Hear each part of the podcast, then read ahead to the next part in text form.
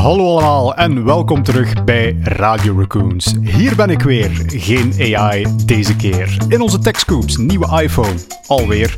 Zelfrijdende wagens in het verkeer en Google's antitrust geduelleer. Voor onze deep dive hebben we het over een AI-stratego veldheer. We hebben een Curious Raccoon die leidt tot fake news gefilosofeer. En een watercooler show-off over internetverkeer. Hallo allemaal en welkom terug bij Radio Raccoons. Um, we gaan gewoon direct met het grootste nieuws beginnen, denk ik. Want gisteren was het de Apple Keynote en ik moest, denk ik, zeker twee pagina's aan zoekresultaten voorbij scrollen voordat ik aan ander technieuws uh, kwam. Dus we gaan gewoon daarmee van start. Zoals gewoonlijk, elk jaar denk ik wel, um, nieuwe iPhones, nieuwe Apple Watch, nieuwe AirPods. Um, voor mij zat er niet superveel speciaals tussen. Uh, schiet mij alsjeblieft niet dood als je een heel grote Apple-fan bent. Um, ik heb zelf allemaal Apple-producten. Ik ben ook wel fan, maar meestal is het wel hetzelfde. Ja, ietsje beter, ietsje sneller. Uh. Betere camera's. Uh, het is altijd hetzelfde. Maar dit jaar zat er wel iets bij voor mij dat ik wel frappant vond. Uh, ze zijn eindelijk overgestapt naar USB-C voor hun iPhones. En daar heb ik echt wel lang op gewacht, want het is wel vervelend als je je iPad wel kunt opladen en je MacBook kunt opladen met een USB-C charger, maar je iPhone niet. Um, dus dat is wel een fijne aanpassing, zou ik zeggen. Wel oppassen geblazen, want het werkt met het USB 2-protocol. Um, dus de snelheden om mee op te laden zijn een beetje lager dan wat we gewoon zijn, behalve voor het Pro-model. Ja. Dat doet het wel met het USB 3-protocol. dus valt nog een beetje te zien hoe snel je iPhone gaat opladen, afhankelijk van welke dat je koopt. Um, dus ja, daar was ik wel enthousiast over, zal ik zeggen. Maar ik weet, David, dat jij over iets anders veel enthousiaster was. Het, het, was ergens een aankondiging in de marge, maar ik zag er ja. vooral een beetje de bevestiging in dat Apple natuurlijk ook naar onze podcast luistert en daar de mosterd haalt voor hun ja, toekomstige strategie. Daar, ja, dat, dat, dat kan bijna niet anders. Want wat hebben zij ook aangekondigd? Namelijk dat zij in de toekomst plannen om ondersteuning te gaan bieden. Ze gaan een update uitbrengen om ondersteuning te bieden voor spatial images. Oftewel, het gebruik maken van jouw camera om mm -hmm footage te gaan maken, die nadien wordt omgezet naar een soort 3D-omgeving, waar je dan later in de Vision Pro zelf ook in kan gaan rondlopen. Dus eh, ik dacht alweer een bevestiging ja. van onze glazen bol. Ja. Ik weet niet, alweer enkele afleveringen geleden, dat dit de killer feature zou gaan worden. Wel, kijk, bij deze... Here it is ze zijn er nog volop aan aan het werken. En ik ben er zeker van, eens dat het op de markt verschijnt, dat we daar... Ja. Uh, uh, kijk, dat dat gewoon het verkoopsargument ja. zal worden, hè, zoals we voorspeld hebben. Nu, daarnaast uh, was het ook wel interessant om een beetje te lezen over hun nieuwe processor die mm -hmm. ze hebben uitgebracht. Processor is misschien al een beetje een... Niet, niet meteen de juiste term om te gebruiken. De nieuwe chip die ze hebben uitgebracht, de A17 Pro... Ja het ding die uiteindelijk wel voor de processing power gaat zorgen in de iPhone, de nieuwe iPhone-modellen. Maar dus, hè, waarom ben ik zo wat aarzelend om daarover te spreken als een processor? Want het is ook weer een uitstekend voorbeeld van die chip-evolutie waar we het, is het de vorige ja, of de aflevering daarvoor, uh, aflevering over gehad hebben. Namelijk dat die chip ook bestaat uit meerdere gespecialiseerde componenten. Ja. dus de CPU bestaat bijvoorbeeld uit twee high-performance cores, die trouwens zijn gebouwd met de nieuwe 3 nanometer technologie. Uh, dus ja, de chips die steeds Ja. kleiner worden, min of meer de nieuwste generatie van chips. Apple heeft die allemaal opgekocht en gaat die in hun iPhone chips, eh, in hun iPhone, iPhones gaan verwerken. Dus twee high performance ehm, cores die dus Ja. echt wel op de laatste nieuwe technologie gestoeld zijn. Maar daarnaast bijvoorbeeld ook vier efficiency cores, noemen ze het dan zelf. Processoren die niet zozeer gemaakt zijn om supersnel eh, de allernieuwste snelheden te halen, maar die vooral gebouwd zijn om zeer efficiënt om te gaan met de batterij die erop aanwezig is. Ja. Nu, dat was één aankondiging. Die chips zijn, wat is het, 10% sneller geworden. Daarnaast hebben zij ook aangekondigd dat op die chip een GPU, hun GPU, verbeterd is geweest. Dus dat is dan specifiek de component voor het grafische onderdeel van het verhaal. Daar hebben zij ook een hele aantal verbeteringen in doorgevoerd. Maar het is dan vooral in nog een andere eh, eh, gespecialiseerde eh, chip, die, eh, een, een ja, gespecialiseerd onderdeel die op die chip aanwezig is, namelijk de Neural Engine, noemen ze het zelf. Die is naar verluid tot twee keer sneller dan wat daar voordien aanwezig is. Nu, de Neural Engine, de naam zegt het al een beetje. Het is min of meer de component op die chip die verantwoordelijk zal worden voor ja, eigenlijk alles wat met AI en neurale netwerken te maken heeft op de iPhone mhm. te laten draaien. Maar dan dus, het natuurlijk past volledig in de privacy-filosofie van Apple, volledig op het device zelf, in tegenstelling tot de cloud manier van werken die bedrijven zoals Google bijvoorbeeld zouden gaan gebruiken. Alright. Dat zijn allemaal dingen waar ik dus niet naar luister als ze die dingen aankondigen. Ik ben zo van, ah, roze iPhone, leuk. En dat is dan uw Mooier schermpje en dan beginnen ze bij mij over de chips te praten en dan begin ik te luisteren uh, ja, ja, wat er precies gezegd wordt. Maar wel interessant wat je zegt over die AI-chips ehm, en zo, want naar verluid, dus dat zeggen ze, spendeert Apple ook miljoenen dollars per dag om, het, om AI te trainen. Ja. En dat, dat is voor, ja, ik ga het er even aanhangen. Dat hebben ze nu niet op hun Apple Keynote uh, aangekondigd, maar ik heb het ook wel vandaag gelezen. Um, want we hebben het al, denk ik, vermeld. Ajax of Ajax, uh, hun GPT-model, dat zou krachtiger zijn dan ChatGPT. Um, ja, het bedrijf zou echt wel hard aan het werken zijn aan, aan dat model, maar ook aan andere AI-gerelateerde zaken. Ze hebben bijvoorbeeld een afdeling voor visuele intelligentie, uh, waar dat ze image uh, generation willen gaan doen. Ze hebben ook een andere groep die uh, onderzoekt naar een multimodale AI, die dan afbeeldingen, video's, tekst zou kunnen herkennen en produceren. En daarnaast wordt er ook gewerkt aan een, een, chatbot die interactie zou hebben met klanten, die Apple Care hebben. En ehm, ja, een, een, een, upgrade van Siri, zal ik maar zeggen. Mhm. Ehm, dus ze zijn hard aan het werken aan die AI. Uh, op die AI-afdeling van Apple. Toch wel zot uh, om te zien hoeveel geld dat daarin wordt gestoken. Hè? Zowel langs de hardwarekant dus, eh, voor de ondersteuning van, ook langs de softwarekant is Apple toch wel in, in een zekere stilte. Hè. Het, is, het is minder publiek, ja, minder geadverteerd. Het is allemaal naar verluid. Ja, inderdaad. Allemaal geruchten en, en rumoeren enzovoort. Maar ja, eh, we zullen de komende jaren waarschijnlijk wel heel wat AI-features zien verschijnen in die iPhones. De hardware mhm. is er alleszins al klaar voor. Nu is het nog wachten op een software-patch mhm. die al die goedheid naar onze gsm's brengt. Ja, waarschijnlijk zonder dat je het zelf merkt dat je met AI bezig bent, uh, dat ze het gewoon inbouwen en dat, dat je leven vergemakkelijkt. Hè? Siri zal waarschijnlijk niet fundamenteel veranderen van hoe dat het werkt tegenover vandaag, maar het is toch wel een vaak gehoorde klacht dat als je iets vraagt aan Siri, dat hij dan begint te zoeken op het internet. Hè. Mhm. Laat, ik dat eens vertalen naar een query voor, uh, ja, niet Google dan, maar voor de mhm. zoekengine. Dat hij in de toekomst eigenlijk ook gewoon u een antwoord zal geven, in plaats van dat hij eerst op het internet gaat gaan zoeken en zegt van zoek het daar maar ergens op, daar zal het antwoord wel staan. Niet te veel uh, Siri zeggen, want anders gaan mijn uh, gsm aanspringen, denk ik. Ehm, maar in ieder geval, ja, Apple is goed bezig, zou ik zeggen. Een andere techspeler die ja, minder goed bezig, zou ik niet zeggen, maar toch wel in een lastig parket zit, is Google. Uh, want daar is de Antitrust Showdown begonnen.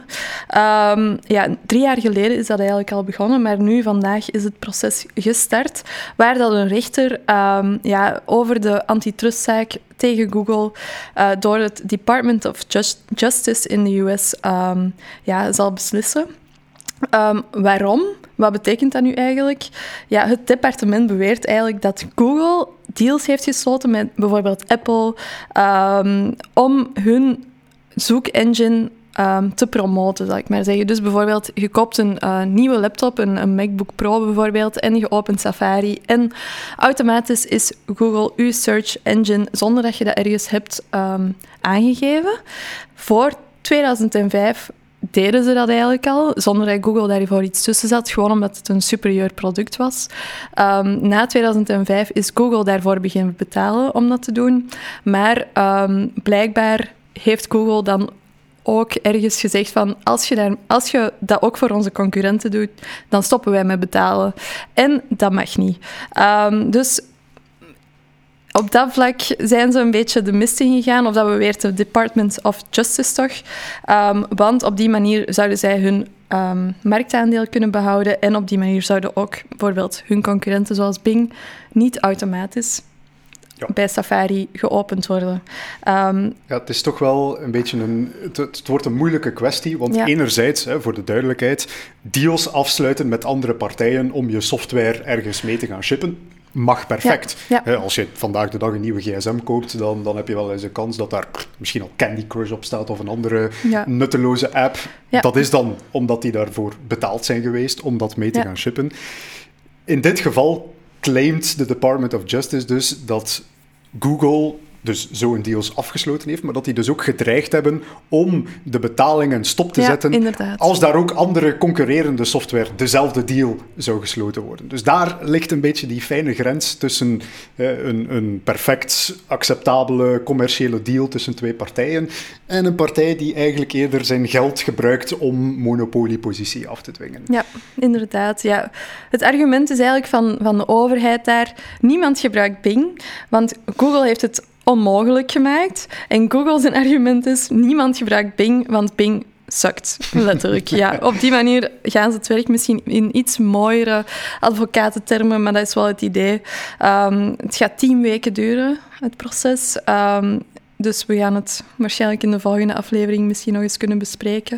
Um, en ja, ze zeggen ook dat 50%, dat zou ik wel veel vinden, uh, van Google searches door die paid-for default mm deal uh, ja, ik vond het een, een leuk argument ergens ja. uh, van, van de opening argumenten. Inderdaad, Google claimt dan van, van ja, wij hebben gewoon een superieur product en daarom gebruikt iedereen het onze.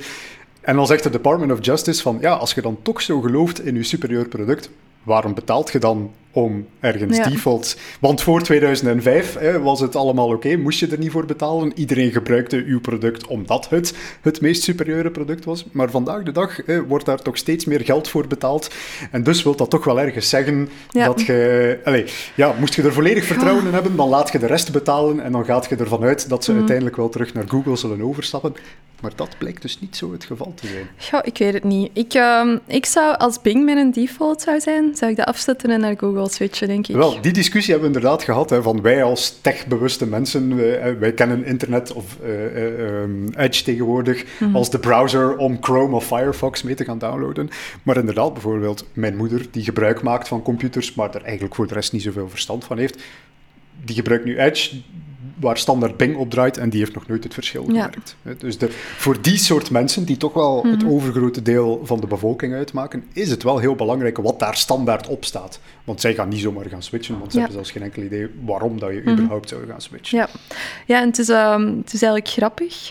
Uh, allee, grappig. Het is frappant, want uh, er is ooit al zo'n antitrustzaak geweest in de jaren negentig, uh, voordat ik het kon wel, wel goed beseffen, ehm, met Microsoft. En het zou een copy-paste zijn, want daar was het idee um, dat je een Windows-computer kocht en dat Internet Explorer er default op stond. Dat, dat kon dus ook niet, want je moest kunnen kiezen welke uh, browser dat je wou gebruiken. Ja. Um, en ja, nu is het ongeveer hetzelfde idee. Um, ik zou geen Internet Explorer meer gebruiken, maar in die tijden gebruikte iedereen het, hè, want ja, het was default. Ja, inderdaad. Um, en de, de vele jaren nadien ook. Dus ja. Keuze bieden, maar natuurlijk, hè, wat gaat de uiteindelijke conclusie zijn?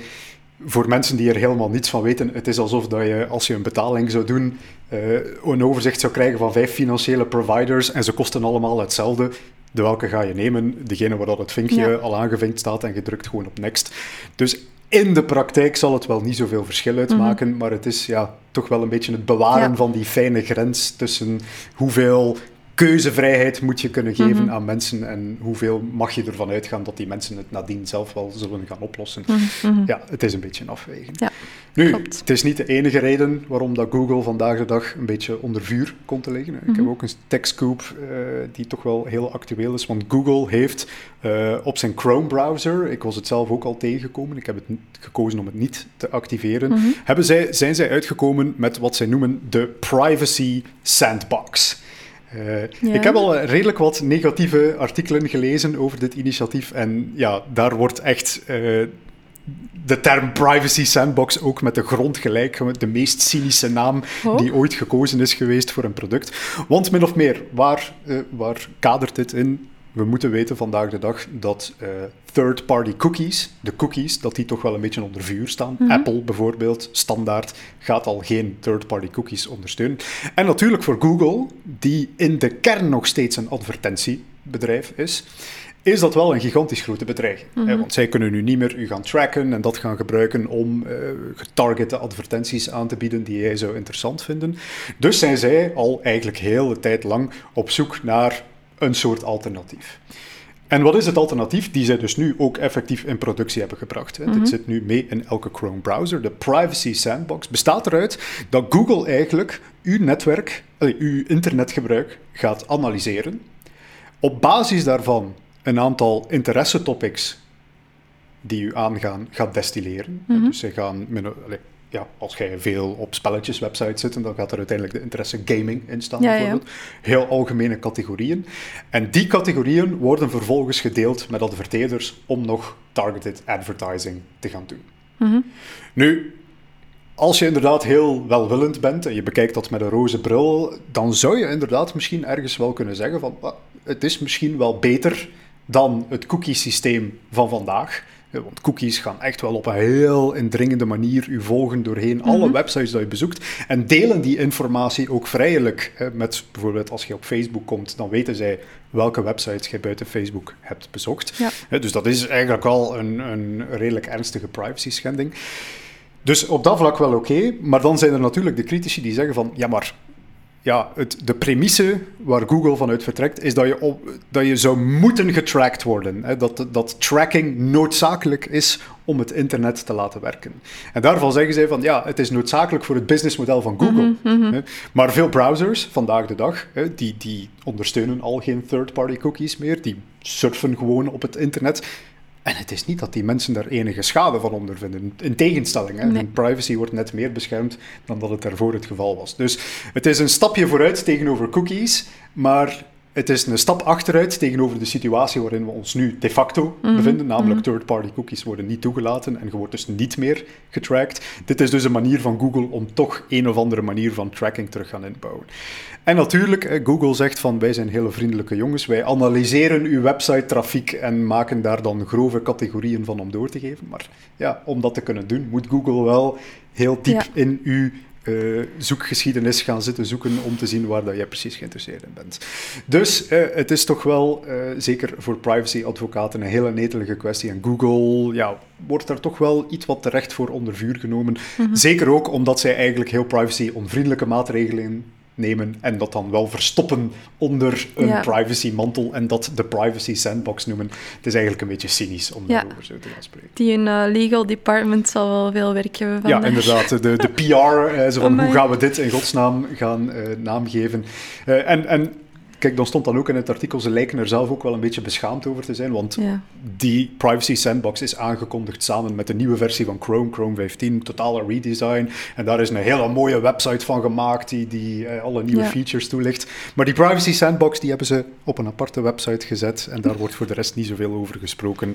eh, omdat ja, waarschijnlijk toch wel ze zelf doorhebben dat het er ja. Moeilijk te verantwoorden valt. Een klein oepsietje misschien. Wel ja, een, een oepsietje, maar eentje waar dat ze toch wel mee doorzetten. Want natuurlijk, voor Google is hier wel heel veel geld mee gemoeid. Ja, het is wel begrijpelijk dat ze het doen natuurlijk. Ja, ik weet... Ik zou ook niet weten wat dat de beste oplossing is. Ik heb het gevoel dat als je surft op het internet, be- bent je gewoon niet privé bezig of zo. In het algemeen, denk ik. Ik weet niet hoe, hoe secure of zo je internetgedrag is in het algemeen. En ik ben er ook niet genoeg mee bezig om het Voor de, gemiddelde mede, voor de gemiddelde mens maakt dat eigenlijk niet zoveel uit. Hè. We, hebben, we hebben nu een tiental jaar gehad waarin we allemaal getracked werden door cookies. En we hebben toen soms wat eh, verdachte relevante ads gekregen voor iets dat je nog maar net hebt gezocht. Maar het is niet dat er iemand gestorven is eh, door het gebrek aan privacy of dat er hele extreme... Ja, dat weet je niet, eh. Ja, natuurlijk. Er, er zal ergens wel in de wereld een keer een, een frats mee gebeurd zijn. Maar over het algemeen Ja. is dat nog Wij, hebben nog niet, wij twee hebben er nog niet veel impact van Wij hebben er nog niet veel impact van gemerkt. Maar natuurlijk op een soort filosofisch, Ja. maatschappelijk niveau, de discussie over privacy moet wel worden Ja, gevoerd. tuurlijk, absoluut. Hè. En dus elke stap die je daarin terugneemt, Mhm. is toch een beetje een spijtige stap daarin. Alright. Google heeft het druk dus. Google heeft het, heeft het zeer druk, inderdaad. Nog een bedrijf die een beetje onder vuur komt liggen is Unity.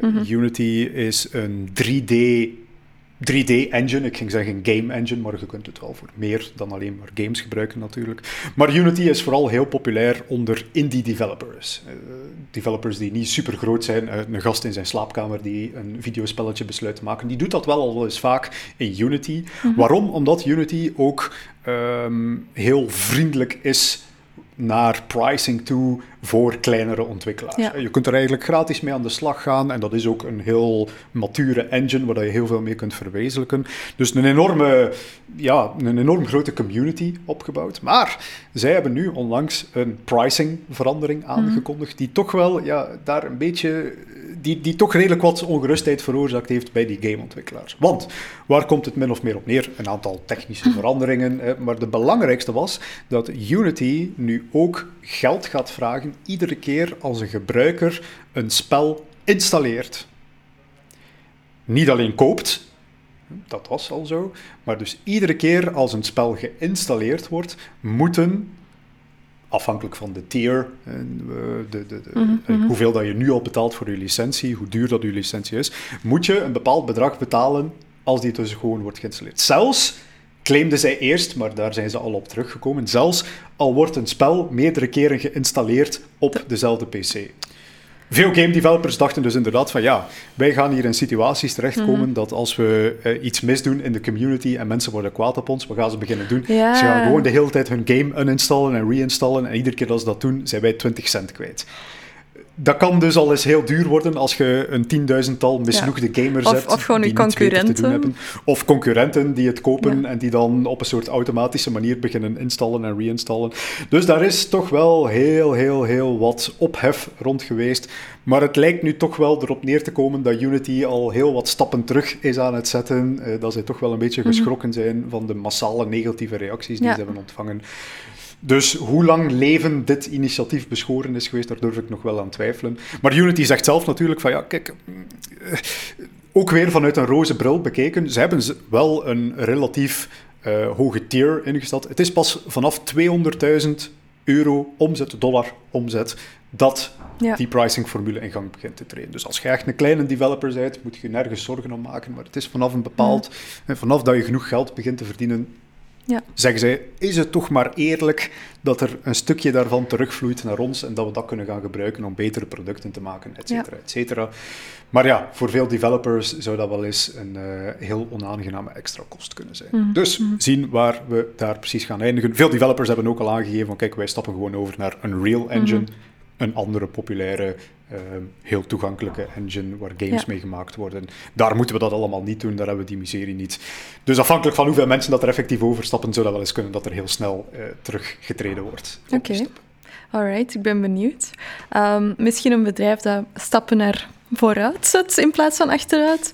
Allee, ja, ook te, te bediscussiëren. PayPal, mm uh, Ghost Crypto. Um, ze hebben nu, nu hun USD. Ik weet niet hoe dat je het best uitspreekt eigenlijk. PayPal dollars. PayPal dollars uh, uitgebracht, een stablecoin. Dat betekent eigenlijk dat je het één op één kunt ruilen met een uh, dollar.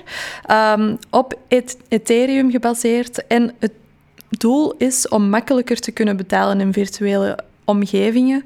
Um, het is ook gemakkelijk als je al in het PayPal-ecosysteem zit voor je betalingen om het te gebruiken. Um, zeggen zij, ik ben zelf niet heel veel bezig met crypto, um, maar misschien dat het wel interessant kan zijn. daarnaast hebben ze nu ook een crypto on- en off-ramp, heeft David mij daar juist gezegd. Uh, een soort van dienst waar je makkelijk uh, crypto's in geld kunt omzetten. Dus PayPal goes crypto. Inderdaad, inderdaad. Ze lijken er toch wel heel hard op in te zetten. Ehm, ja, inderdaad, een, een stablecoin is dus inderdaad, de waarde daarvan schommelt niet. Hè. Het is niet dat je ooit, eh, als je nu PayPal dollars koopt, dat die tien keer meer gaan waard zijn. Het is geen bitcoin of Ze blijven geënt. Eén PayPal dollar blijft gelijk aan één dollar. Ja. En ja, naar wat, wat kan daar precies mee gebeuren? Ze zeggen zelf vooral van, ja, zeker voor internationale transfers, moet je redelijk wat hoepels doorspringen eer dat je geld van het ene land naar het andere kunt omzetten. Als dat gewoon PayPal-dollars zijn, waar wij zelf het beheer over hebben, dan kan dat zonder dat daar extra kosten bij gemoeid gaan. Dus daarom uh, lijken ze daar toch wel in te investeren. Nu, een volgende tekstgroep die ik nog had gevonden, vond ik eigenlijk wel heel interessant, want uh, het was een artikel die een analyse heeft gedaan van alle crash-verslagen die zijn uitgebracht van zelfrijdende wagens in de VS. Mm Kort samengevat, um, zelfrijdende wagens rijden vandaag al rond in de Verenigde mhm. Staten. In San Francisco, um, in Phoenix, als ik het ook goed begrepen heb. Dus op redelijk wat plaatsen zijn er dus effectief al zelfrijdende wagens in het verkeer actief.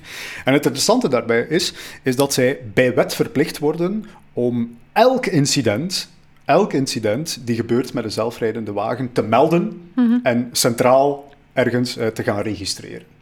En dus is iemand daarmee nu aan de slag gegaan om te zien van, ja, hoe zit het nu eigenlijk met de statistieken van zelfrijdende wagens? Want natuurlijk, hè, iedere keer als een zelfrijdende wagen ergens een ongeluk veroorzaakt, is dat gigantisch groot nieuws. En iedere keer weer komen dan de twijfelaars naar boven die zeggen van oh, zelfrijdende wagens, dat gaat nooit kunnen werken, nooit, nooit, nooit, nooit van zijn leven. Mhm, mhm. Maar wat is dus wel heel interessant, hè? iemand is dus in al die verslagen gedoken, heeft dat vergelijken met het totaal aantal kilometers die zij gereden hebben. Mm Waymo bijvoorbeeld, van Google, ooit van Google, nu een onafhankelijk bedrijf. Ehm, die zijn in San Francisco actief in 2023 en hebben sindsdien al meer dan, wat was het, 2 miljoen miles, dus wat is dat dan, iets van een 3 miljoen kilometer of zo, denk ik ergens grofweg, uh, een 3 miljoen kilometer gereden. En hebben dat dus vergeleken van, kijk, hoeveel ongelukken zijn er nu effectief gebeurd op hoeveel kilometer. Zo hebben zij bijvoorbeeld in die lijst gaan kijken. En dan hebben zij gemerkt van het overgrote deel van de incidenten die zijn gemeld, waren eigenlijk niet de schuld van de zelfrijdende wagen. Mm dus als, er, als je effectief je, wagen rijdt op een kruispunt en iemand rijdt door het rood licht op die auto, dan wordt dat nog altijd geregistreerd als zijnde een incident. Maar ja, daar kun je moeilijk van zeggen dat de zelfrijdende wagen daar de fout is geweest. Ze hebben geconcludeerd dat er, dus in het geval van Waymo, op 2 miljoen kilometer, was het, vier serieuze incidenten gebeurd zijn die te wijten zijn aan ja, mhm. de zelfrijdende wagen zelf. Waarvan dat je niet echt kunt zeggen van, mhm. kijk, dit is de schuld van de andere partij geweest, maar dit is echt wel een fout geweest die het zelfrijdende wagensysteem heeft gemaakt. Dat lijkt me niet zoveel. Dat is inderdaad niet zoveel, want dat is de helft van het aantal ongelukken dat je zou verwachten bij een menselijke chauffeur. Dus wij menselijke chauffeurs gaan ehm, wat is het dan? Dus je zou er acht verwachten op 2 miljoen kilometer. Wij krijgen op per miljoen kilometer ongeveer vier serieuze ongelukken. En daarbij zeggen ze dan ook nog eens, ook nog eens rekening houden met het feit dat veel van die ongelukken gewoon niet gemeld worden. Ja. Dus, dus puur op basis van de statistieken die wij verzamelen, die bij de politie gemeld worden, kunnen we die conclusie treffen. Dus het is, al, het is misschien zelfs nog beter dan de cijfers nu doen uitschijnen. Waardoor dus nu de conclusie wordt gemaakt, eh, waardoor dat we dus nu effectief de discussie kunnen voeren van ja, die zelfrijdende wagens zijn niet perfect, ze geven het ook toe in het begin van het artikel. Geen enkele technologie is perfect, maar het is beter dan de menselijke chauffeurs. Eigenlijk nu al. Mhm. Maar we blijven toch iets meer vergevingsgezind voor een mens dan voor een computer. Hè? Vergissen is menselijk, zeggen we vaak. Hè? Maar als dat, hoe, hoeveel waarde leggen we op dat menselijke aspect, als dat ook betekent dat er misschien in de praktijk zoveel keer minder verkeersdoden zouden ja, vallen. Absoluut, Hoeveel is onze menselijke beslissingswaarde waard mhm. als het jaarlijks 20 extra doden oplevert? Mhm, mhm. Een interessante discussie om te hebben. Dus nu ook voor het eerst een beetje datagevoed bewijs dat die zelfrijdende systemen toch wel... Toch iets beter zijn dan verwacht. Ja. Ja, ja het is altijd groot nieuws als, een, uh, als zo'n wagen iemand aanrijdt of zo. Of zo. Ja, je hebt je hebt iets minder vergeving voor, uh, voor computers of technologie, denk ik. En dat, dat is het ding. Hè. Ehm, maar het is nu wel gestaafd dat het beter is dan een mens achter het stuur. Ook als je kijkt naar het totale aantal incidenten die geregistreerd is geweest, ja, daar 90% daarvan is echt duidelijk te wijten aan de andere partij. Ja, aan een mens waarschijnlijk. daar zitten incidenten in van uh, een Waymo-auto is frontaal gebotst met een andere wagen, uh, maar het was omdat een andere wagen in richtingstraat is ingereden en ondertussen op zijn gsm zat. Ja, tuurlijk. dus dat is het ah. niveau waarmee dat we concurreren. Hè. Mensen die uh, de verkeerde richting inrijden en dan nog niet eens naar de baan aan het kijken zijn, dat is ja, eigenlijk een beetje de menselijke factor. En dan zou het nou de schuld zijn van de zelfrijdende wagen waarschijnlijk. Wel, die wordt inderdaad meegenomen in de database van incidenten met zelfrijdende wagens. Want dus, je zou perfect ook het omgekeerde kunnen bediscussiëren en zeggen van, kijk, ah, we, we, hebben 100 incidenten op 2 miljoen kilometer. Bij mensen is dat typisch veel minder. Dus die zelfrijdende wagens zijn een gevaar op de weg. Maar als je dan niet kijkt naar het onderscheid tussen zelfveroorzaakte ongelukken en Ja, ja, ja. slachtoffer worden van menselijk rijgedrag, ja, dan eh, krijg je toch wel vertekend beeld. Interessante statistieken. Ehm, ik heb nog een laatste techscoop. En het is niet echt een techscoop, maar het is eerder een marketingplug. En vergeef me alsjeblieft, het is nog altijd mijn job naast de podcast om eh, marketingmanager te zijn. Mijn vorige aflevering had ik al gezegd dat ik aan het werken was aan een whitepaper over ehm, generatieve AI. Die is nu ook uitgekomen. Ehm, ik zal de link in de show notes zetten en dan kunnen jullie hem downloaden als jullie geïnteresseerd zijn. Het gaat iets technischer. Eh, we hebben in januari al eens een, een whitepaper gereleased. Dat was dan een soort van introductie tot generatieve AI. En nu gaan we iets dieper in op wat dat allemaal is en hoe dat je dat eigenlijk kunt gaan inzetten binnen je bedrijf. Ehm, ik vind het een interessante whitepaper, maar ik kan ook, ook niks anders zeggen, want ik heb hem zelf geschreven eh, met behulp van mijn collega's. Dus eh, ja, ik zou zeggen, ga hem downloaden. Ehm, en nu ga ik stoppen en dan gaan we over naar de deep dive. Yes. We zijn terug in AI-land aangekomen, Daphne. En naar goede gewoonte is het weer een techscoop geweest waar ik zodanig veel over wou vertellen dat ik dacht van, we maken er maar gewoon eens meteen een deep dive van. Ik ben benieuwd. Yes, er is weer wat gebeurd in het domein van spelletjes spelende artificiële intelligentie. Ja, daar hebben we het al wel eens over gehad. Hè? Ja, het is zeker en vast een dankbaar domein om over te vertellen in de wereld eh, van AI. Natuurlijk, eh, als je mensen zou vragen naar, naar zo'n beetje de AI-doorbraak, en ze zijn al een beetje van onze leeftijd, veel mensen gaan daarbij verwijzen naar Kasparov, Deep Blue, schaken, eh, en wat dat daar precies is gebeurd. De computer die een mens verslagen heeft in schaken. De iets jongere generatie zal misschien al denken aan de verwezenlijking van Google met AlphaGo, Ja. waarin een computersysteem erin geslaagd is om de beste speler te verslaan in het, ja, wat we noemen, Oosterse schaken, oftewel Go-spel.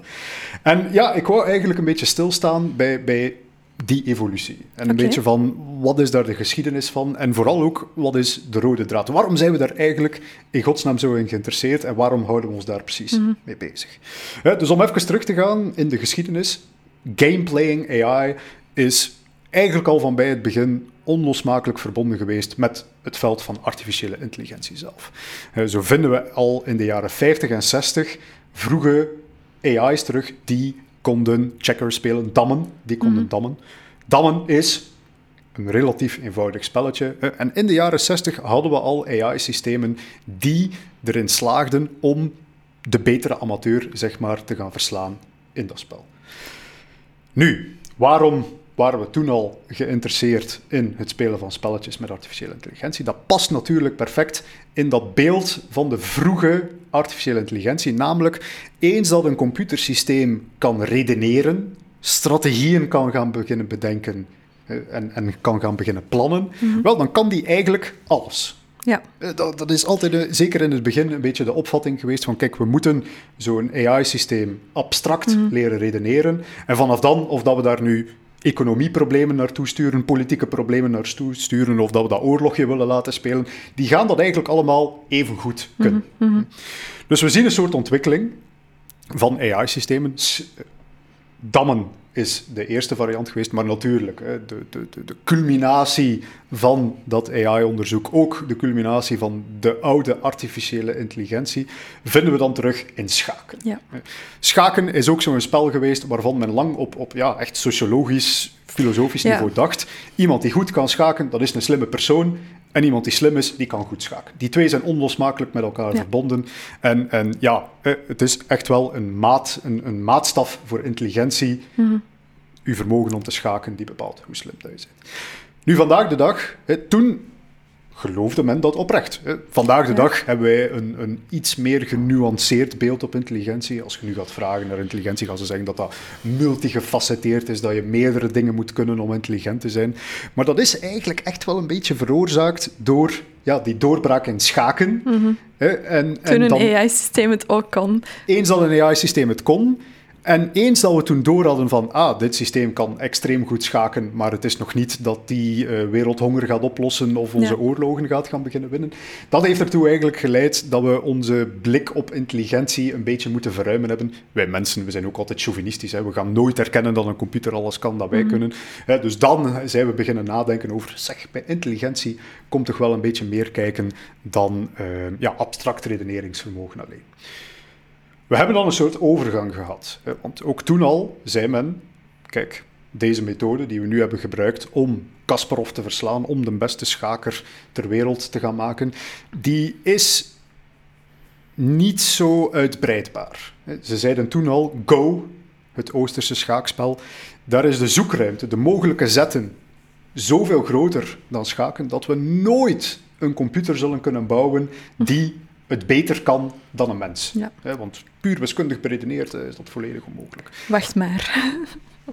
Inderdaad. Eh, en, en iedereen geloofde dat ook, net tot op het punt dat uiteindelijk een computersysteem erin geslaagd is om, eh, inclusief de persoon die verslagen was door het computersysteem, net zoals Kasparov, zei hij op voorhand van nee, ik geloof het niet, ik ga hier eh, helemaal de grond aanvegen met dat computerprogrammaatje, tot als het hem effectief verslagen was en dan uh, ik denk zelfs dat hem gestopt is met Go spelen, uh, de Lee Sedol, als ik me niet vergis. Hij is effectief met pensioen gegaan na zijn nederlaag uh, tegen dat AI-systeem. Goed, dat terzijde. Uh, maar dus Go is dan weer een bewijs geweest van, kijk, wij kunnen zelfs, met behulp van machine learning nu, um, strategische spelletjes gaan beginnen aanpakken, waarvan dat die zoekruimte ja, zodanig groot is dat we het niet met onze traditionele computersystemen aan kunnen. En ook dat is weer een grote mijlpaal, een grote doorbraak geweest in de wereld van artificiële intelligentie. Maar dan zijn mensen zichzelf beginnen afvragen, en wat nu? Ja. Eh, waar gaan we nu naartoe? Want, want oké, we kunnen misschien nog een gecompliceerder spel dan Go verzinnen, maar ja, de vraag wordt op een gegeven moment what's the point? Hè? Willen we echt wel steeds complexere boardgames mm. met AI gaan doen? Want daar ja, moeten we even terug naar, hoe moet je dat zeggen, de originele bedoeling ja. van die gameplaying AI's. Dat is natuurlijk dat abstract redeneringsvermogen, die we misschien ook wel voor interessantere toepassingen willen gaan gebruiken. Een supermenselijke AI die elk spelletje beter kan dan een mens, die zou bijvoorbeeld ook heel goed op de aandelenmarkt zijn werk kunnen gaan doen. Want ook daar spreek je over strategieën hè, en, en, afspreken met andere mensen, et cetera, et cetera. Dus men is nog steeds op zoek naar mhm. een AI-systeem die dat eigenlijk in de echte wereld kan gaan beginnen functioneren. En in de echte wereld, net zoals in die beperkte spelletjeswereld, strategische beslissingen kan nemen, mensen te slim af kan zijn, enzovoort enzovoort. Dus nu beginnen AI-onderzoekers hun blik te richten naar nog steeds andere soorten spelletjes, maar wel spelletjes die zeg maar een, een extra factor hebben. Mhm. Zoals bijvoorbeeld StarCraft. StarCraft is een heel populaire real-time strategy game. Als je in Korea zou wonen, dan was je er zeker en vast mee bekend, want daar vullen ze volledige sportstadia uh, met de finales van StarCraft. Ik heb er dus nog nooit van gehoord. Uh, E-sports, vandaag wel een gekend, gekende term, is begonnen bij StarCraft oh, in Zuid-Korea dat terzijde. Uh, maar ook dat, dat spel is een enorm groot, uh, enorm groot doel voor AI-onderzoekers. Omdat ja, in een real-time strategy game, de, de term zegt het al een beetje, real-time, moet je eigenlijk in plaats van zet per zet per zet moet je eigenlijk op een soort continue tijdlijn mhm. beslissingen gaan nemen. Wat ga ik nu doen? Wat ga ik binnen vijf seconden doen? De beslissing die ik nu neem, wat gaat daar de impact van zijn binnen een half uur. Hè, en hoe hou ik eigenlijk rekening met de zetten van mijn tegenstander, die ik niet perfect weet. Mhm. hè, dus dit is een veel complexer probleem dan de juiste zet vinden als het aan uw beurt is in een bordspelletje.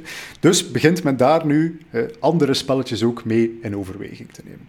Dus StarCraft, zeker en vast een, een interessant onderzoeksdomein. En daar zien we dus mhm, ook mhm. dat we nu AI-systemen aan het trainen zijn die beter zijn dan mensen in het spelen van dat spel. Uh, maar bijvoorbeeld, wat is er onlangs ook in het nieuws geweest? En die heb ik denk ik vermeld in een van onze Radio Raccoons afleveringen, maar ik ben het ook niet Diplomacy. meer zeker. Diplomacy, inderdaad. Ja. Uh, Cicero, het uh, AI-model die supermenselijk, supermenselijke prestaties heeft in het spelen van Diplomacy. Die is min of meer, hè, dat is nog altijd een bordspel, dat is nog altijd een beurtgebaseerd rollen, mm -hmm. bordspel. Maar wat dat daarbij vooral belangrijk is, is dat succes in dat bordspel heel sterk afhankelijk is, niet zozeer van de strategieën die je bedenkt, maar in de deals die je sluit en de afspraken die je maakt met andere spelers. Cicero was, was een heel interessante doorbraak, omdat hij ook gebruik maakte van taalmodellen om de communicatie aan te gaan met andere spelers en dus deals te gaan afsluiten die hij dan ook op een strategisch moment kan verbreken om eh, de andere een mes in terug te steken en zo beter te gaan worden. Hierin hoort je al een beetje van, hmm, dit zou wel eens heel interessant kunnen zijn in een financiële wereld bijvoorbeeld. Hoe maak ik strategisch deals en hoe zorg ik er dan op een strategisch moment voor dat ik die deal in mijn voordeel kan laten werken? Ja, dat is een zeer interessant objectief voor uh, AI-systemen. Maar dus nu onlangs is er alweer een nieuw spelletje spelend AI-systeem uitgekomen, genaamd Deep Nash. En Deep Nash is nu in de leaderboard een van de top drie spelers in het spelletje, die we allemaal wel zullen kennen, Stratego. Ja.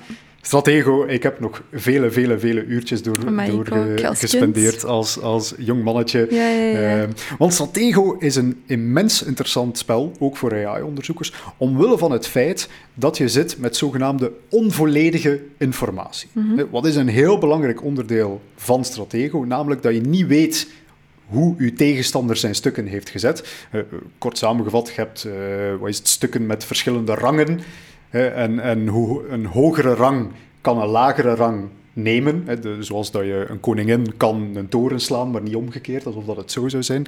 Maar dan bijvoorbeeld de hoogste rang kan ook door een spion, die de laagste in rang zit, aangevallen worden. Dus het is zo een heel spel van misleiding en, en dingen verborgen houden enzovoort en zo verder. En dat is een taak waar AI-systemen, zeker een traditioneel schaakspelend AI-systeem, helemaal niet mee om kan. Mhm. Hm. Als je schaak speelt, dan weet je exact wat de stukken zijn die aan, u, aan de tegenstander zijn kant van het bord staan. En je weet ook exact welke zetten uw tegenstander kan gaan doen. Mhm. Om dus stratego te kunnen gaan spelen, heb je een AI-systeem nodig die met onvolledige informatie mhm. kan omgaan en die ook actief op zoek kan gaan naar informatie om te ontdekken. Zo is Deep Nash er bijvoorbeeld in geslaagd om ja, af en toe een keer strategisch een heel waardevol stuk op te offeren, als dat betekent dat hem nu meer kennis had over de stukken waarover de tegenstander beschikt. En ook hier weer hoor je een heel belangrijk stukje vaardigheid in die een AI-systeem zou moeten hebben, namelijk dat die ja, om kan gaan met onvolledige informatie, net zoals in de echte wereld. Als je oorlog aan het voeren bent, dan weet je ook niet waar je tegenstander mee bezig is. Als je op de aandelenmarkt aandelen verhandelt, dan weet je ook niet wat er in het hoofd afspeelt van de persoon aan de andere kant van die mhm. transactie. Dus ook hier weer zien we een nieuw element naar boven komen waar AI-systemen enorm geschikt in zijn. En die dus misschien wel in de toekomst hele interessante ehm, ja, toepassingen kan gaan beginnen. Ja. Nu rest misschien nog één vraag, is van oké, we zijn nu allerlei interessante nieuwe mogelijkheden aan het toevoegen aan onze AI-systemen waar blijven ze? Waar blijven die AI-generaals en AI-aandelenverhandelaars enzovoort enzovoort? Ik denk het enige die nu nog ontbreekt en waar heel actief onderzoek naar gedaan wordt, is generaliseerbaarheid. Namelijk, hoe zorg je ervoor dat een AI-systeem die getraind is geweest op Stratego, dat die de regels van de aandelenmarkt kan leren begrijpen. Dat die bijvoorbeeld een, een uh, ja, kaart van een slagveld zou kunnen krijgen en op basis daarvan ja. plannen zou kunnen gaan beginnen maken. En ook daar wordt heel actief onderzoek naar gedaan. Google bijvoorbeeld, en dit is echt al onderzoek die denk ik nu al een jaar of vijf oud is, um, heeft lang furoren gemaakt met een AI-systeem die alle Atari-games kon spelen. Dus die niet getraind is op één specifiek spelletje en de regels van één specifiek spelletje, maar die eigenlijk op een heel abstract niveau zijn kennis kan transporteren van het ene spel naar het andere. Dus is het volgens mij nu een kwestie om al die vaardigheden te gaan samenbrengen. Mhm. En dan gaan we plots AI-systemen zien die echt wel als actoren in de echte wereld kunnen gaan beginnen handelen.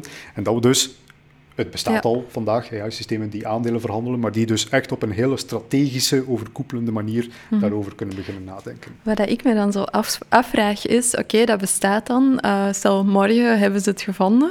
En ehm, je zet zo'n AI-systeem in, maar dan weet u niet dat hij eigenlijk met een AI-systeem aan het onderhandelen is of zo. En dan vraag ik me af van, ja, hoe gaat dat... Allee, kunnen dan die AI-systemen tegen elkaar pakt aandelen verhandelen. Ik ben zo blij dat je dit zegt, Daphne. En mensen gaan misschien denken dat we deze vraag niet- er op voorhand hebben ingestoken, niet- maar ik ben zo blij dat je deze vraag stelt. Het is niet afgesproken. Het is effectief al eens gebeurd. Eh, Ik heb het al gezegd, AI-systemen zijn nu al verantwoordelijk voor het verhandelen van aandelen. Ik denk dat wat is het, 95% van de high-frequency trading trafiek Mhm. volledig door bots wordt gegenereerd, of dat het zelfs meer is, ik weet het niet. Eh, maar daar is het effectief al eens voortgevallen dat twee AI-systemen ergens door een buik Mhm. hè, tegen elkaar zijn beginnen concurreren, tegen elkaar zijn beginnen bieden, denkende hè, dat de ene de andere aan het outsmarten was, bij Mhm. wijze van spreken. En hebben er zo voor gezorgd dat op een ja, ik, ik denk in een, in een spanne van enkele seconden of minuten de prijs van een aandeel gigantisch de hoogte is ingestuurd, om dan nadien weer te crashen, Oh eens my dat de. AI-systemen, eh, eens dat een van de twee er de brui aan had gegeven, Ja. maar dan eigenlijk wel voor een enorm geïnflated. Mhm. Dus ja, eh, in de toekomst gaan we dus wel degelijk AI-systemen hebben die tegen elkaar moeten gaan concurreren. En zal het dus ook kwestie zijn van, ja, zal het een soort arms race gaan worden om. AI-systemen te gaan ontwikkelen die andere AI-systemen te slim af kunnen zijn. Ja, en dan blijven we bezig natuurlijk. Zo blijven we bezig. En wij mensen staan een beetje op de zijlijn en wij blijven maar nieuwe AI-systemen maken die steeds Ja. slimmer worden en tegen elkaar vechten. Terwijl dat wij ondertussen zoal iets hebben van, Zolang het maar geld oplevert. zolang het maar geld oplevert, Ja, ja, ja. inderdaad. Oké. Dus ja, vandaar, kijk. Ja. eh, Je zou denken, ah, dat is gewoon om een, eh, een computervriendje te hebben waar dat je goed tegen spelletjes kunt spelen, maar nee, er zit wel meer achter. Je zou dus inderdaad denken van, ja, die computer nerds, eh, ze, ze hebben geen vrienden en ze willen gewoon een AI-systeem om eh, die spelletjes mee te spelen. gezegd. Maar eh, daar zit toch wel meer Ja. achter. Oké. Alright, en daar kruipt dus echt wel best wel wat geld in, in dat onderzoek dan. Inderdaad, ja. Gewoon omdat... Nu, kan ik dat met 100% zekerheid staven dat dit de, de grondmotivatie is van iedereen? Misschien zijn het wel gewoon allemaal nerds tot op het allerhoogste niveau die spelletjes willen spelen. Maar ja, als je een beetje nadenkt over de Mhm. strategische implicaties van zo'n technologie, kunnen we toch wel besluiten dat daar veel geld in wordt gestoken, omdat ze toch wel toepassingen zien die meer geld kunnen opbrengen dan eh, de wereld van spelletjes spelen. Oké, interessant. Merci, David. Zullen wij eens in uw glazen bal gaan kijken? Helemaal goed. Goed, David. Wat is uw voorspelling voor de toekomst? Yes, Daphne. Ik heb eens zitten nadenken. Eh, ik heb zelf nog geen kinderen, maar het zit misschien wel ergens in de toekomst. En ik denk, een van de allergrootste vrezen van elke ouder is dat je je kinderen met heel veel respect eh, voor de maatschappij grootbrengt. Maar we kennen het allemaal, eens dat ze in de puberteit komen, eens dat ze wat groter worden, dan beginnen ze vriendjes te krijgen en dan krijgen we het concept van Ja. de foute vrienden, Ja. die uw kind uiteindelijk het volledige verkeerde pad opsturen. Ik denk dat menig ouder daar wel eens wat slapeloze nachten eh, heeft rond doorgebracht. En dus dacht ik van, hm, dit zal waarschijnlijk wel een universeel probleem zijn en hier zullen ze op zoek zijn naar een oplossing. Dus mijn voorspelling, ergens in de komende tien jaar of zo, Ja. we gaan zien, misschien nog een pak vroeger, misschien bestaat het vandaag de dag al, is dat we steeds meer en meer gaan zien dat we generatieve AI gaan Mhm. gebruiken om een soort fake social media platformen te gaan bouwen. Oké, Een platform voor kinderen waar zij op kunnen gaan zitten. Eh, Denk aan YouTube bijvoorbeeld, waar zij filmpjes rond kunnen gaan bekijken. Maar waarvan dat alles dat zij te zien krijgen eigenlijk op voorhand bepaald is en de waarden uitstraalt die ingesteld zijn door de ouders. ja. Het kan je bijvoorbeeld inbeelden, heb je zeer religieuze ouders, dan ga je naar YouTube of naar Facebook en dan zie je daar allemaal leeftijdsgenootjes eh, spreken over hoe zij elke dag naar de kerk gaan en hoe cool dat wel niet is onder de Ja. kids tegenwoordig Ja. om eh, dat te gaan doen. En weten de kinderen dat dat fake is, of is het een geheim? Dat denk ik dus inderdaad niet. Hè. Dus de, om het te laten werken heb je dan inderdaad een soort ja, internettoegang nodig. Dus eigenlijk een soort van TikTok waar dat je influencers hebt of zo, Ja. die dat je niet kent. Ja, Want het zou niet werken op een Instagram of een Facebook waar dat je je vrienden hebt, maar een soort van TikTok waar dat je influencers hebt die dan de waarden en de normen van je Ja. ouders hebben en dat je ouders dat op een bepaalde manier kunnen instellen, zodat je heel veel exposure... ja. Klinkt ik denk toxic, inderdaad, het, is, het is volledig dystopisch, maar dat is altijd het fijne aan technologie. Hè. Het Ja. klinkt super dystopisch tot als je erin zit en dan wordt het normaal Ja. of zo. Ja. Eh, maar ik kan me wel voorstellen, zo zeker in Silicon Valley, zo die kinderen die hun, eh, de, de mensen die hun kinderen ook thuis lesgeven en zo en heel hard shelteren enzovoort, en die toch wel een zeer Ik- specifiek levensbeeld hebben, dat die daar wel Ik zie een andere toepassing, maar eerder in China of zo, waar dat ze de, Of de natuurlijk... overheid hun idealen of zo op de burgers willen projecteren. Wel, er wordt daar wel uh, maar vaker over gecommuniceerd dat TikTok in China een hele andere flavor heeft dan TikTok in westerse landen. In westerse landen zijn het zo van die uh, licht crapuleuze challenges van ergens binnenbreken en rare dingen doen enzovoort.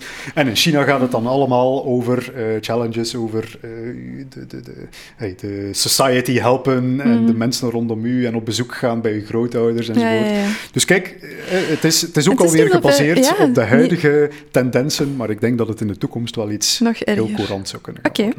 Goeie voorspelling. Misschien komt die wel uit. Um, alright, dan gaan wij eens luisteren naar een vraag van een uh, nieuwsgierig wasbeertje. Ik ben benieuwd. Goed, um, we hebben opnieuw een Curious Raccoon deze week. Uh, ditmaal is het Rick die een vraag stelt. En ik ga hem gewoon weer voorlezen, hè, David. Um, dus hier komt hij. Over een jaar komen de Amerikaanse verkiezingen er weer aan. Ik vraag me af of er veel valse content, dus audio of video, zal komen, gegenereerd door AI.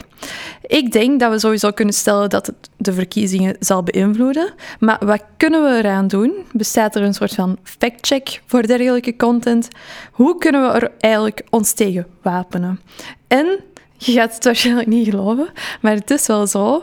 Um, deze vraag werd twee weken geleden na onze vorige aflevering gesteld. En er kwam al een antwoord van Google een week nadien. Um, waar dat Google eigenlijk wilt dat adverteerders, als het een politieke um, advertentie is, die gegenereerd werd door AI, dat je het er verplicht bij moet zetten dat het AI-generated was. Dus dat gaat al een eerste fact check kunnen zijn, als dat ook effectief wordt nageleefd. Um, dat zou het al kunnen zijn, maar ik denk, ja, David, dat er nog wel manieren zijn of ja, ideeën zijn waar dat we gebruik van kunnen maken. Ik denk om eerst en vooral op het eerste deel van de vraag te beantwoorden, mogen we ons eraan verwachten? Ik denk dat dat absoluut een ja zal zijn. Iedereen uh, verwacht dat de verkiezingen van 2024 echt zo de, de grote eerste playground gaan zijn van generatieve AI, geweaponized, ge, gewapen, uh, tot wapen gemaakt om politieke uh, verkiezingen te gaan beginnen winnen. Dus, dus het komt er zeker en vast aan, daarvan kunnen we zeker zijn. Nu, de vraag is inderdaad, hoe gaan we dat tegen? En wat Google daar gedaan heeft, is een mooie poging misschien wel. Maar ik denk het enige wat dat gaat tegenhouden is zeg maar de, de, het, bovenste niveau van de politieke ads. Zeker in de Verenigde Staten is, het, is het politieke landschap voor een groot deel bepaald door enerzijds de Democratische en de Republikeinse Partij. Maar als het aankomt op adverteringen, dan worden die vaak gesteund door zogenaamde super PACs. En eigenlijk een beetje VZW's die geld verzamelen om bepaalde politieke kandidaten te gaan steunen. Nu, daar zitten ook wel zo wat schimmige zaken tussen. Hè. Je kan zo'n superpack oprichten om dan zo op een schimmige manier geld te verzamelen en dat te gaan uitgeven. Mhm. Dus ik voorspel alvast dat dat misschien ergens zal helpen. Eh, dat uh, als de, de, Republikeinen zelf met een advertentie uitkomen, wat ze trouwens al gedaan hebben, dat daar een mhm. kleine disclaimer bij zal komen staan. Maar dat er ook wel nog gewoon een hoop partijen zullen zijn die dat, die verplichting naast zich neerleggen, want uh, er is geen automatische manier om te checken of iets gegenereerd is of niet. Dus dat dat misschien wel een beetje een, een halve maatregel zou kunnen zijn. Of dat misschien zelf niet eens advertenties zijn. Hè? Je hebt ook gewoon mensen, uh, jij of ik, allee, wij doen dat nu niet, maar het kan, kan goed zijn dat je gewoon iets uh, genereert op je Twitter-profiel of X-profiel zet en dat dat viraal gaat en het is gewoon AI-generated. Je moet geen disclaimer zetten, want het is geen uh, politieke advertentie. En dat gaat gewoon rond. En uh, uw tegenpartij wordt met de grond gelijk gemaakt. Dat kan even goed gebeuren. Hè? Ja. Um, en ik denk ook, oké, okay, eh, AI gaat gebruikt worden, sowieso. Mogen we zeker van zijn. Maar het is niet dat daarvoor alles mooi verliep en dat het eerlijk was en uh, dat, dat er geen Photoshop of weet ik veel wat, of gewoon leugens uh, flat-out werden verspreid over uw tegenpartij. En, en, en opinies gewoon op zich al, die de, die, die de resultaten kunnen beïnvloeden. En ik denk, oké, dat gaat nog een laag zijn die het allemaal nog complexer maakt of moeilijker maakt, maar het is niet dat het ervoor al allemaal makkelijk verliep of zo, of dat het eerlijk verliep, dat denk ik zeker niet. Mensen hebben ook geen deepfakes nodig om in samenzweringstheorieën te kijken naar zo die QAnon uh, ja, hele gebeurtenis, dat daar ergens een pizzeria waren en een wereldwijd netwerk van uh, deep state stuff. Dat is allemaal zonder bewijs, dat is allemaal zonder harde aanwijzingstukken, maar mensen geloven er toch in, uh, omdat ze in die community zitten en in echokamers terechtkomen. Dus daar heeft generatieve AI zelfs helemaal niks mee te maken.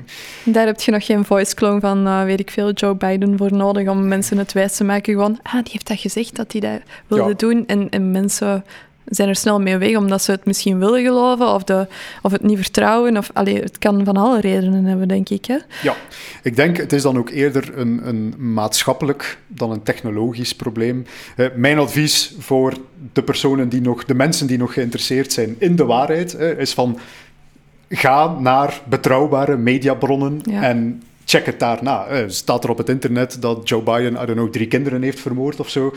Als dat inderdaad waar zou zijn, dan zouden grote nieuwsstations daar ook over berichten. Maar ja, dat, dat blijkt natuurlijk niet het geval. Disclaimer, het is niet waar. Het is niet waar, inderdaad, voordat ze mijzelf beschuldigen van fake news te verspreiden.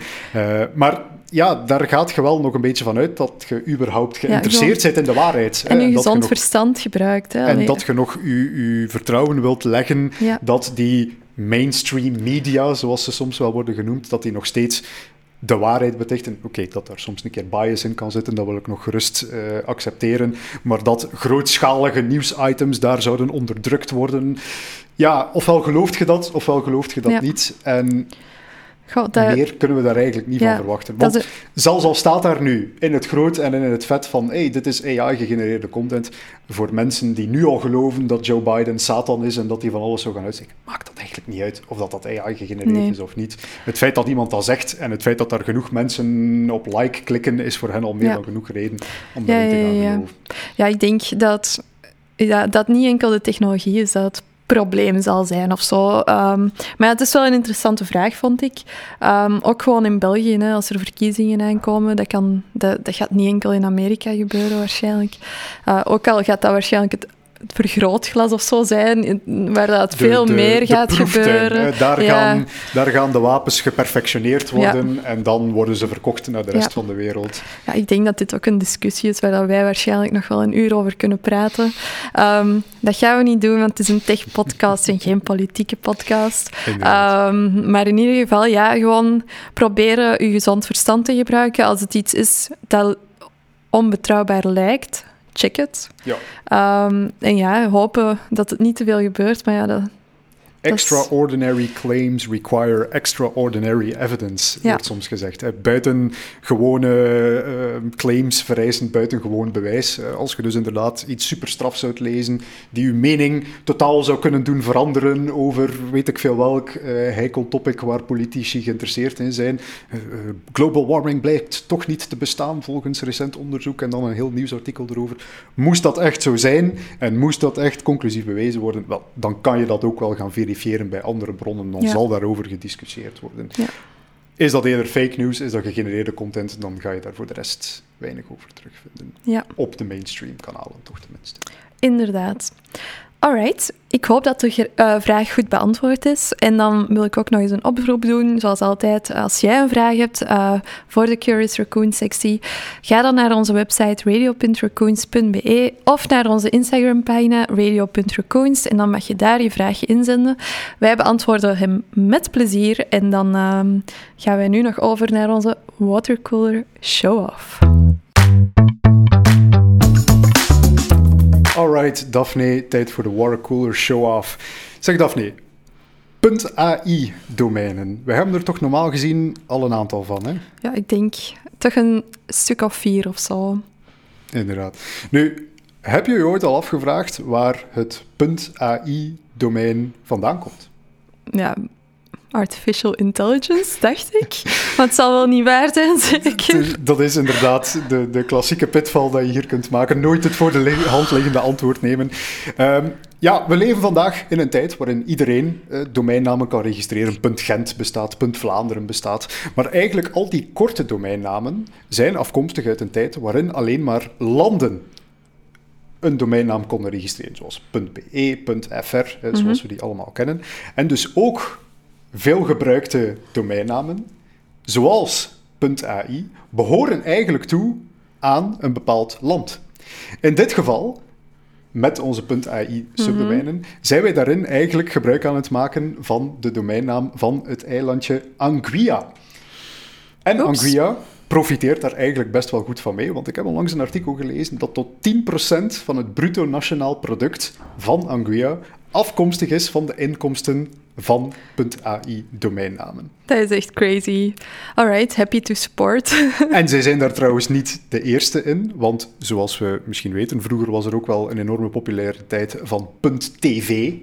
Zeker toen tv nog populairder was, maar Twitch.tv was mhm. bijvoorbeeld ook daar gevestigd. En .tv is ook weer zo'n domeinnaam die heel interessant is, maar die toebehoort aan de eilandenketen Tuvalu.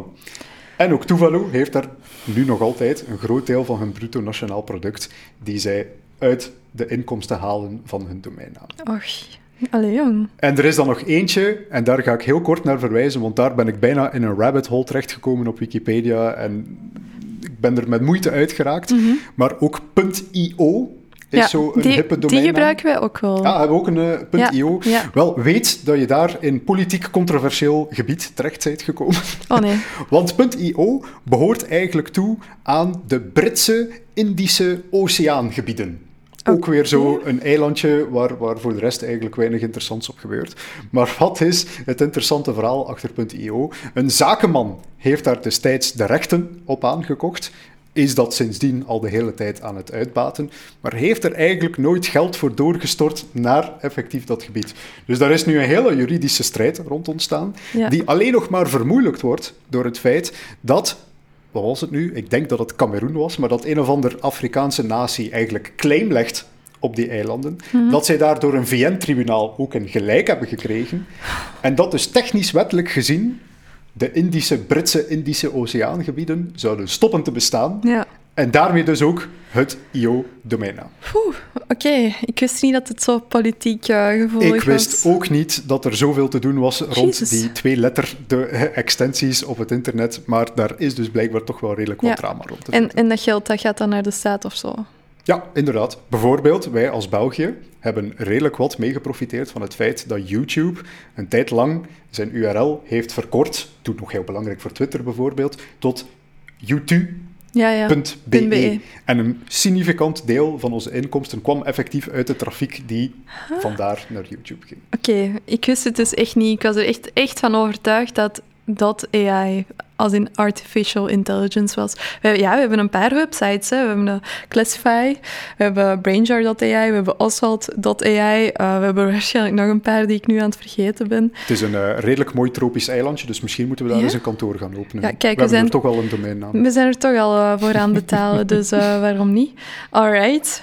Heel interessante watercooler show-off. Merci, David. Hoe komt je er toch altijd op, hè?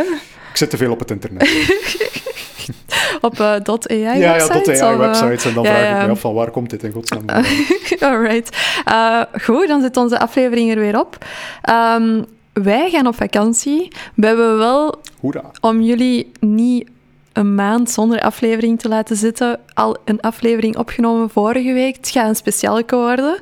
Iets helemaal anders dan dat we normaal doen, maar wel super interessant. Um, die komt over twee weken online. En dan... Gaan we het topic al verklappen of uh, is het nog een mysterie? Van mij mocht je.